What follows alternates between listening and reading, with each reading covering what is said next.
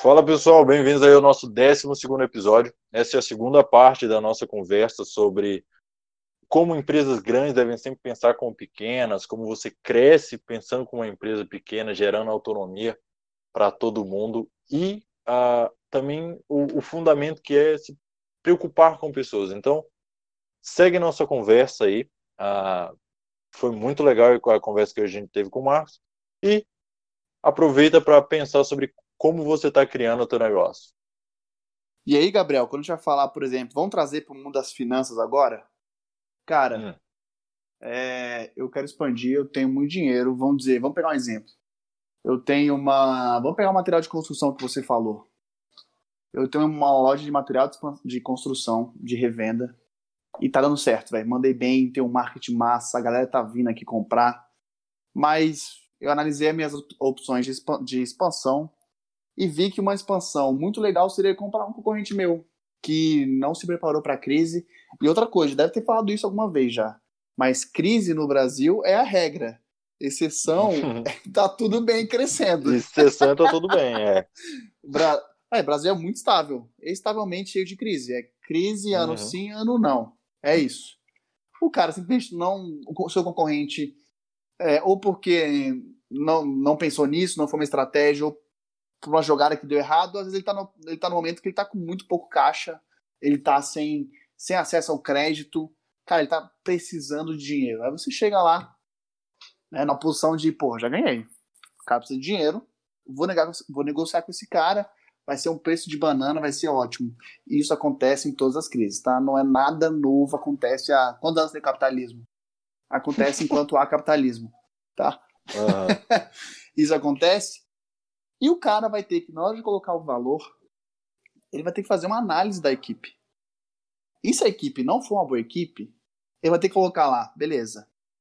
É um bando de, de funcionários despreparados. Cara, eu vou apostar nesses caras, tá? Vou treiná-los e eles vão ficar muito melhores. Tá. Quanto é que vai custar isso? Tu não vai treinar um bando de funcionário. Vai ter que pagar gente, pagar curso e não sei o quê. E, e vai gastar dinheiro com treinamento. Vai gastar dinheiro com treinamento. Ok? Uhum. Você vai fazer orçamento, você vai crescer, coloca dinheiro de treinamento, porque precisa. Isso é. vai sair Eu... do valuation. E nem é só assim. custo de treinamento, né? Que é quando a gente vai ver operações de fusão e aquisição. Ah, é porque esse é um problema. Muita empresa, quando a gente está falando nesse segmento ali, um middle market de baixo, que é esse, essas compras ali a, que Menor, batem né? ali 100 milhões, ali 200 milhões, mas que não tem um suporte tão grande, não tem esse custo quando você vai ver essa, essa despesa que você vai ter de treinamento e principalmente sinergia, que é um dos pilares de por que empresas fazem fusões ou aquisições, que é essa empresa nova que você comprou tem a mesma sinergia com a tua empresa, porque às vezes você, mesmo que você queira treinar todo mundo, ela é uma empresa que ela foi tão surrada de cima para baixo ali que todo mundo perdeu a capacidade de tomar decisões. Então, mesmo que você treine, às vezes ela tem um modelo de decisão completamente distinto do seu e vai ser um esforço absurdo porque essas pessoas foram contratadas exatamente porque elas conseguiam ter fit naquele modelo de decisão em que você falava para ela, você aperta o parafuso A e deixa o B. E ela só consegue fazer isso. E, e muitas vezes você precisa de gente que, se o cara, se um cliente pede outra coisa, ela, ela não consegue fazer porque a cadeia dela, o treinamento dela e o valor dentro dela que ela carrega não é o mesmo da tua empresa. Então. A, Exatamente. Exatamente. Não só em finanças, mas sinergia mesmo, assim. A gente vê, uhum. tem modelos muito diferentes. Então, e isso é base. Porque essa empresa não foi, a empresa que você quer comprar não foi criada para ser uma unidade autônoma. É isso. Ela foi criada para ser às vezes um reduto do dono. Entendeu? É um micro-universo. Então, isso é um grande perigo quando a gente vai falar de fusão e aquisições, que é e o mesmo que fundamento. Te... E já que já tá desabafando aqui, né? Nada, a gente não tá desabafando, isso daqui é o mesmo fundamento, entendeu? Já está mesmo fundamento. Aqui, cara, ah. me diz, como é que o cara vai vender uma empresa dele, tá? A um valor justo. Se o empreendedor que vai comprar não vê funcionários bons lá e vai ter que demitir todo mundo e vai ter que ter todo um retrabalho e Me diz. Não dá, cara. Para você ter uma empresa boa, você tem que olhar seus indicadores, tem que olhar seus contratos, seu modelo de negócio, seu passado, nome. E tem que olhar os seus funcionários também. Ele, é, é, os funcionários são o ativo da empresa. Quando você fala, você falou e lembrou muito bem, Gabriel. Quando você fala, pô, você vai comprar um outro negócio para ganhar conhecimento, cara, isso é estratégico. Às vezes você entende que tem um outro negócio ali. Por exemplo, grande empresa faz isso bastante. Procura startup, procura outros negócios para eles ganharem também conhecimento. Conta esse cara, porque é uma área parecida com a minha, mas ele faz uma coisa de um jeito diferente que eu não sei fazer. Pega esse cara para mim. O tanto de software que é o pessoal... famoso é, acqui-hire. Você Exatamente. compra uma empresa para fazer o hire, né? A contratação do pessoal dela. É isso. Foi só, foi só, ele está contratando uma empresa menor só porque ela contratou muito bem, tem um ótimo conhecimento e você ia demorar muito mais para ganhar esse conhecimento se você fosse fazer do seu jeito, contratando, ainda tal, tal, tal, tal, tal.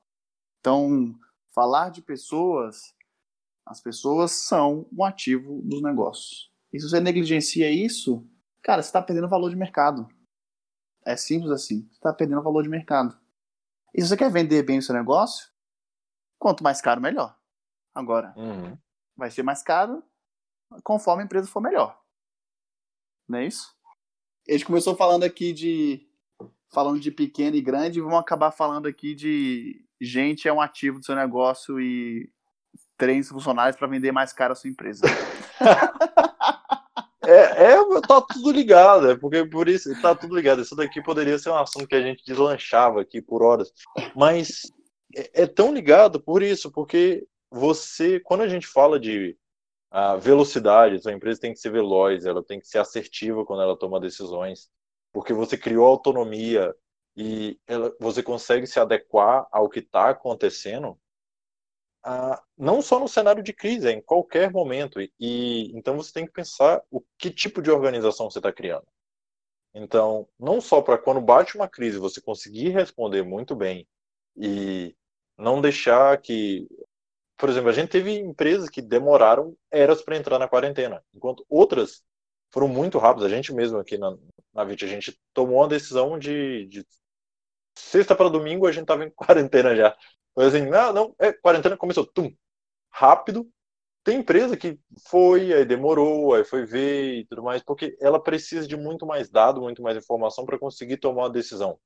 Eu entendo que existe a complexidade, é impossível você demandar uma empresa que tem mil funcionários tomar a mesma decisão e a velocidade que a gente tem, é uma empresa muito menor. Mas você vê que muitas delas não foram por a não ter informação, que você poderia ter essa decisão mais rápida. Foi só uma.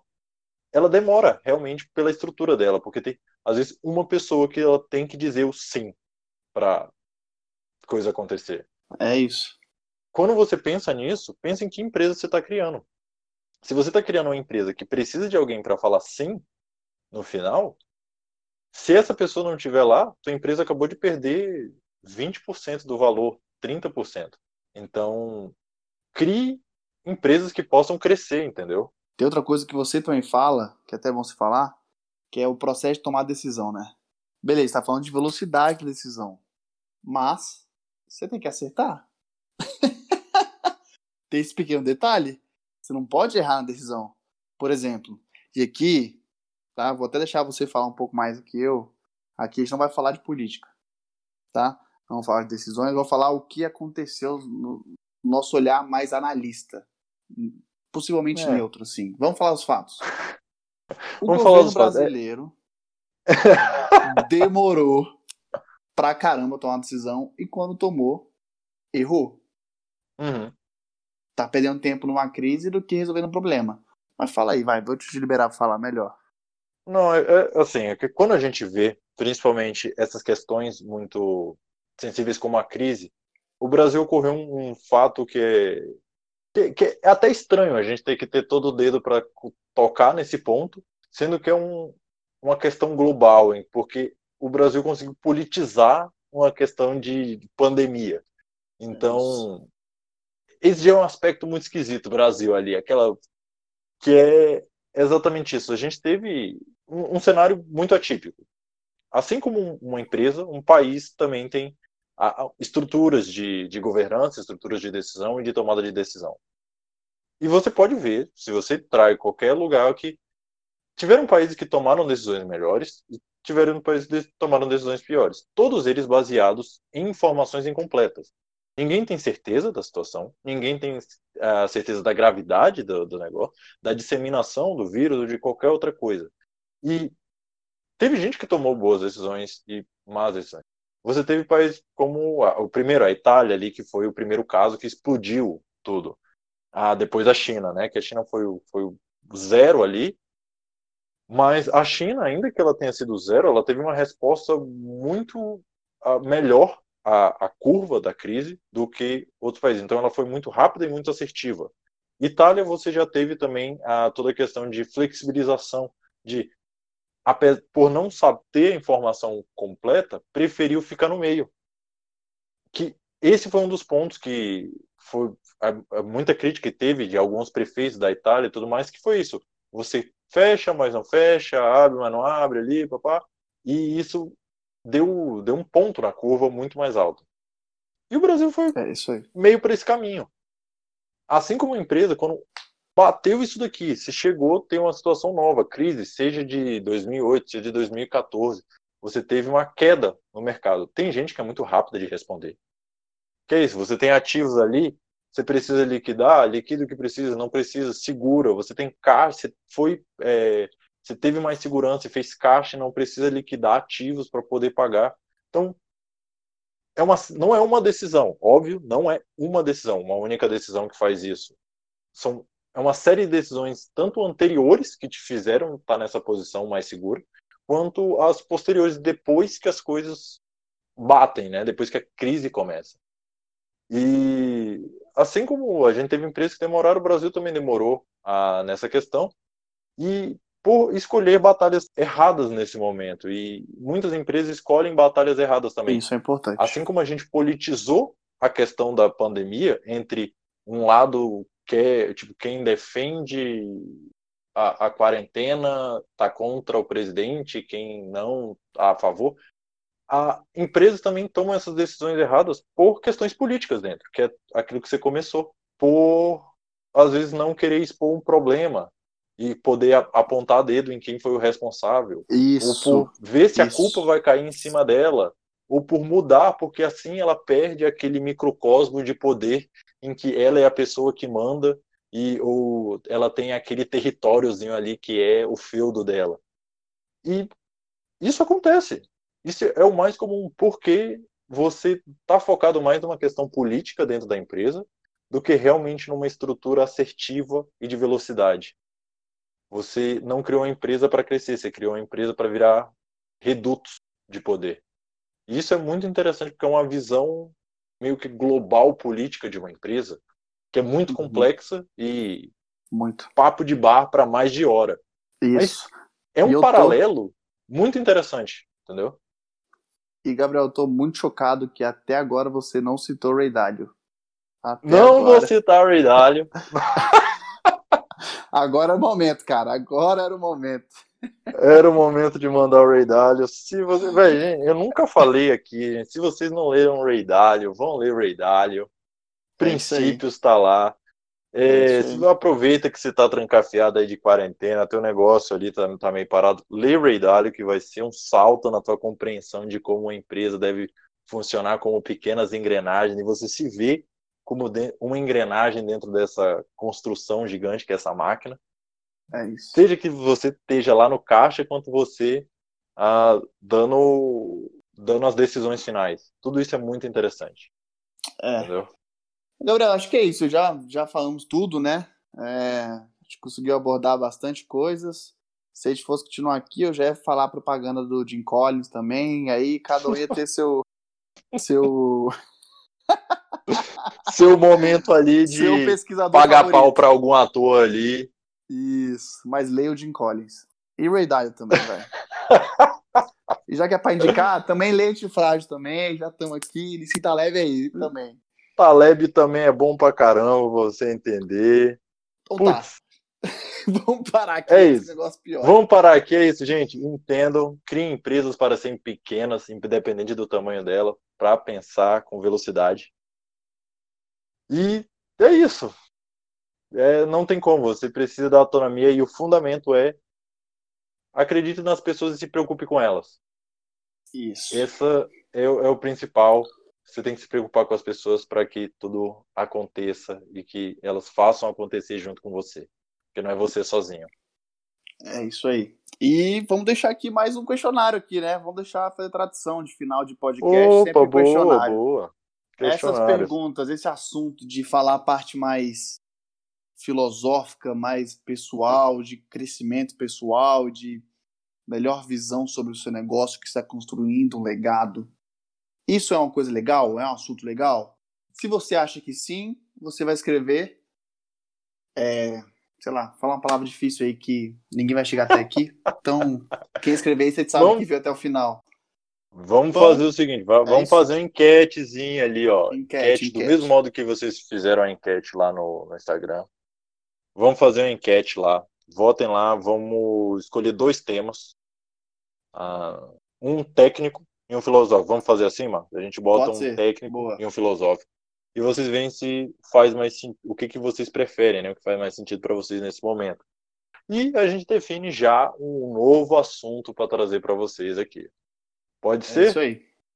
Ótimo, perfeito. Filosofia ou técnico? Fechou? E próximo podcast, próximo podcast vai ser memorável, hein? Vamos fazer o grande debate sobre finanças. E aí, Gabriel, esperem. Esperem. Gabriel vai, vai ser, perder vai isso aí, hein? Você vai perder, Gabriel. Eu vou entrar com os dentes. Cara, ninguém vai perder, nem vai ganhar, e todo mundo vai perder e vai ganhar, e é isso, entendeu? É então, isso. fechou. Obrigado, pessoal, pela audiência. Vamos ficar mais uma nessa. Tchau, tchau. Muito obrigado. Você que curtiu, segue a gente lá no nosso Instagram, que é @vitcontabilidade. Aproveita e segue a gente também no LinkedIn, que é Vit Contabilidade Consultiva e Gerencial. Participe do nosso grupo de Telegram, que está lá, é o Sala de Guerra. Você pode entrar pelo nosso link da bio. Ah, que lá a gente coloca algumas informações maiores sobre ah, o que está acontecendo no dia a dia. Se você gosta também de outros temas mais ligados a negócio, a gente tem dois quadros hoje e está saindo o terceiro ali que vai vir com a Tainá, que é consultora aqui na empresa. Você tem 1% todo dia em que eu, Gabriel Nissan, falo com vocês sobre desenvolvimento de negócios e é isso aí, faturamento. Posso falar do meu? Posso falar do meu? Propaganda do Pode. meu? Faz Ó, propaganda do seu. Já está na linha de produção aí, hein? A gente vai falar sobre. Isso aqui já está feito. Compras de concorrentes, passo a passo momentos de expansão. A gente vai falar de modelo de expansão de startup, tá? Isso aqui tudo voltado à parte financeira. A gente tá falando só da parte financeira. A gente vai falar sobre orçamento para gerar caixa, tá? A gente vai, ó, esse assunto aqui é legal e vai me dar uma dor de cabeça, mas tão grande. Eu já tô vendo, eu vou ser escrachado por todos os lados. Investir na bolsa ou abrir um negócio. Uh, vou ser escrachado. Uh tá? Tomar uma porrada de todo lado. De todo lado, exatamente. Vai ser tipo centro liberal. Toma da esquerda, toma da direita, toma de todo mundo. E o último que já está preparado também é qual taxa de crescimento eu posso considerar como sendo uma boa taxa. Tá? Expansão. Ó. Então, Só vários assuntos. Aí, mandam hashtag faturamento é melhor do que 1%, 1 ao dia. Ah, para você que ficou curioso em saber tudo isso que o Marcos acabou de anunciar, o quadro dele sai nas quintas-feiras. Toda quinta você vai ter lá nos nossos stories no Instagram. Isso. O meu sai às terças-feiras, então você tem ali muito conteúdo saindo sempre. E vamos seguir, acompanha tudo. Vota na nossa enquete que a gente vai colocar, que assim que sair o podcast vai estar tá lá. Esse podcast sai agora na terça-feira, mas eu acredito que ele vai ser dividido em duas partes. Então, na quinta-feira sai o, a enquete para vocês votarem sobre qual o próximo assunto também do, do podcast. Agradecer, Marcos, brigadão por mais uma participação Valeu. aí. Prazerzão conversar contigo mais uma vez. Muito obrigado a todo mundo que tem acompanhado. Segue a gente lá no Spotify, Deezer, Apple Podcast. Não esquece de avaliar também no Apple Podcast. É isso. Grande abraço. Um abraço. Valeu.